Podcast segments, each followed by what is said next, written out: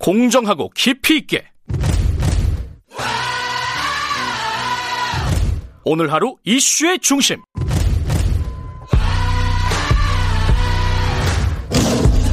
김경래의 최강 시사.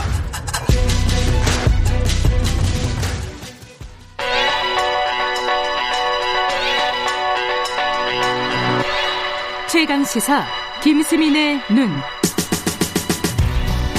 네, 김수민 평론가 나와 계십니다. 안녕하세요. 네, 반갑습니다.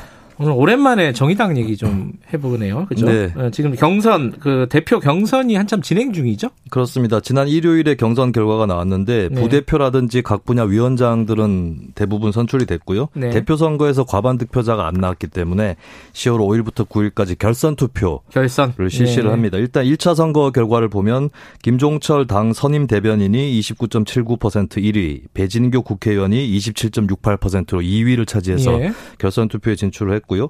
대한항공 승무원 출신으로 유명하죠. 박창진 후보가 21.86%로 3위, 김종민 당 부대표가 20.67%로 4위 기록했습니다. 이게 보면은, 어, 전, 저도 사실 약간 놀랐어요. 이게 어떻게 이렇게 고르게 득표를 할 네. 수가 있느냐. 네네. 거- 약간 편차는 있지만 어쨌든 20% 되잖아요. 4명이 전부 다. 그렇습니다. 이거, 이거 왜 이렇게 된 거죠? 이 선거가? 이게 대통령 선거 중에 1987년 1노 3기임이 붙었던 선거하고 좀 비슷한 것 같아요. 대선과 비교를 하면은. 네. 예. 87년 대선처럼 이 선거도 정의당 입장에서는 정초 선거, 주춧돌을 놓는 선거라고 평가를 할 수 있을 것 같습니다. 어허. 이 정의당 선거가 역대 대표 선거를 보면은 구도가 훤히 드러나는 선거는 아니었었거든요. 음. 이를테면 2015년에 심상정 대 노회찬 같은 경우는 두 분 다 진보신당 네. 출신이었었고 그리고 2017년 선거는 민주노동당 음. 그리고 그 정파로는 인천연합이라고 하는 정파 출신인 이정미 당시 의원하고 시민사회 영입인사였던 박원석 박원석, 전 의원 예. 이 맞대결이었고 예. 또 작년에는 노동운동가 시절에 굉장히 가까운 사이 였었던 심상정 후보 대 양경규 후보 음. 이러다 보니까 여러 정파에서 후보를 내지는 않는 선거였는데 이번에는 이제 초유의 4인 사색 음흠. 대결을 펼쳐서 이 득표 예측 자체가 어려웠었다라고 하는 게 중평이었습니다.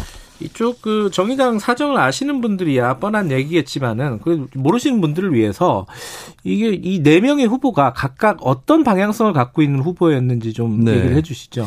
일단 1위를 기록한 김종철 후보는 진보신당 출신이고요. 음. 가장 좌파적인 후보다라고 네. 꼽힙니다. 노동운동, 여성운동, 환경운동 이런 어, 진보적 운동의 기류를 뚜렷하게 대변한 후보라고 볼 수 있고요. 네. 2위인 배진교 후보는 국회의원이기도 하고 어 이제 최대 정파라고 알려져 있는 인천연합 음. 민주노동당 출신이죠. 네. 이쪽이고 이제 조직력이 있기 때문에 결선 투표에는 무조건 올라갈 것이다. 이런 음, 관측이 좀 최소한 많이 2위는 있었습니다. 할 거다. 예, 네. 그렇죠.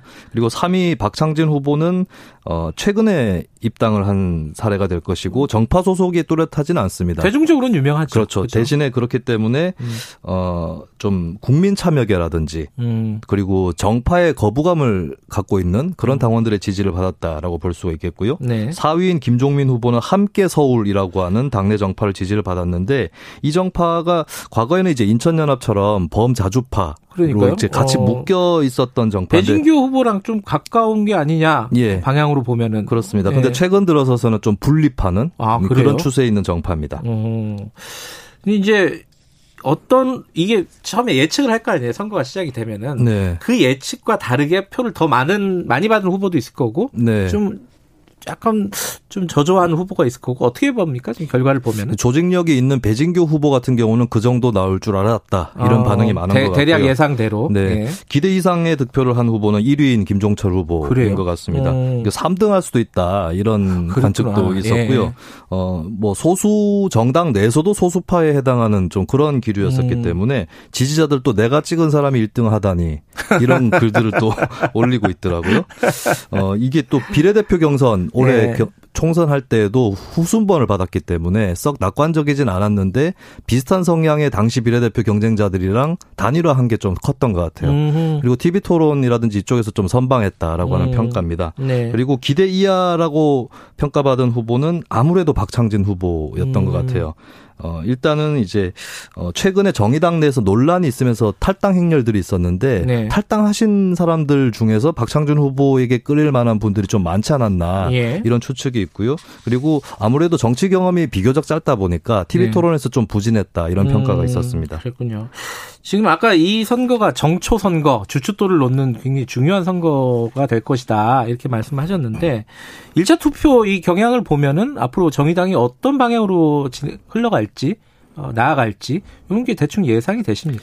1차 투표에서 내 후보 중에서 민주당과의 선긋기가 그렇게 중요한 게 아니다라고 하는 입장을 가진 게 박창진 후보였거든요. 네. 박창진 후보가 3위로 탈락을 하게 되면서 이제 민주당으로부터의 독자 노선, 뭐 차별화 노선 이런 음. 것들이 더 어, 확실해지지 않을까 이렇게 음. 보여지고 있습니다. 네. 그러니까 새누리당 정권 때부터 야권 연대를 했었고 작년에도 선거법 전국에서 또 연대를 했었는데 네. 위성 정당 문제라든지 그렇게 썩 결과가 좋지 않았다라고 하는 이 그런 배경이 있고 또 민주당은 어차피 거대 의석을 확보하고 있기 때문에 정의당이 거기에 협력하고 말고가 중요한 변수가 음. 아니겠죠. 이미 심상정 대표가 이제 사퇴하기 전에 이번에 그 공무원 피격 사건에 관련해서 어떤 그 대북 포용 정책 이런 것보다는 국민의 생명 이쪽을 음. 더 중시하는 메시지를 낸 것도 음. 일단은 이제 정의당의 독자 노선 차별화가 시작됐다라고 음흠. 보여지는 거고 앞으로 이제 민주당과 정의당 사이에 있는 이른바 선택적 지지층보다는 좀 무당파층이라든지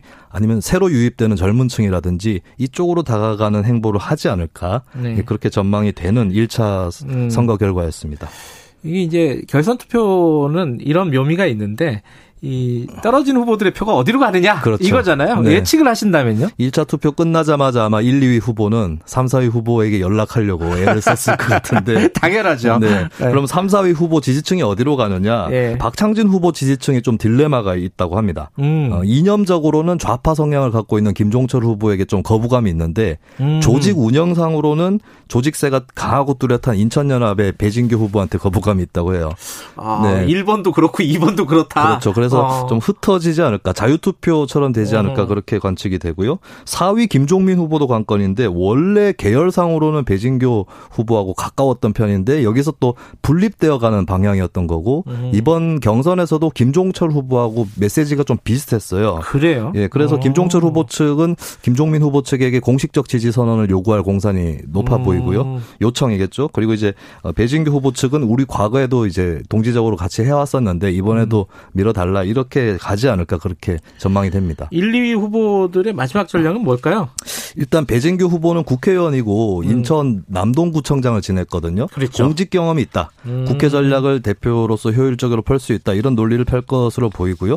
김종철 후보 측은 이제 공직 경험은 없지만 당내 헌신도가 높다. 이런 걸 강조를 할것 음. 같은데 어, 이제 결선 투표 기간 동안 딱히 마련된 일정이 없긴 한데 양 후보가 합의를 하면 TV 토론이라든지 뭐 토론을 할 수가 있습니다. 음. 이 토론이 이제 마지막 관건이 되지 않을까 그렇게 보여집니다. 알겠습니다. 정의당 소식이었습니다. 김수민의 눈이었습니다. 고맙습니다. 예, 감사합니다. 2부는 여기까지 하고요. 3부에서는요. 추적 20분 준비되어 있습니다. 일부 지역국에서는 해당 지역 방송 보내드립니다.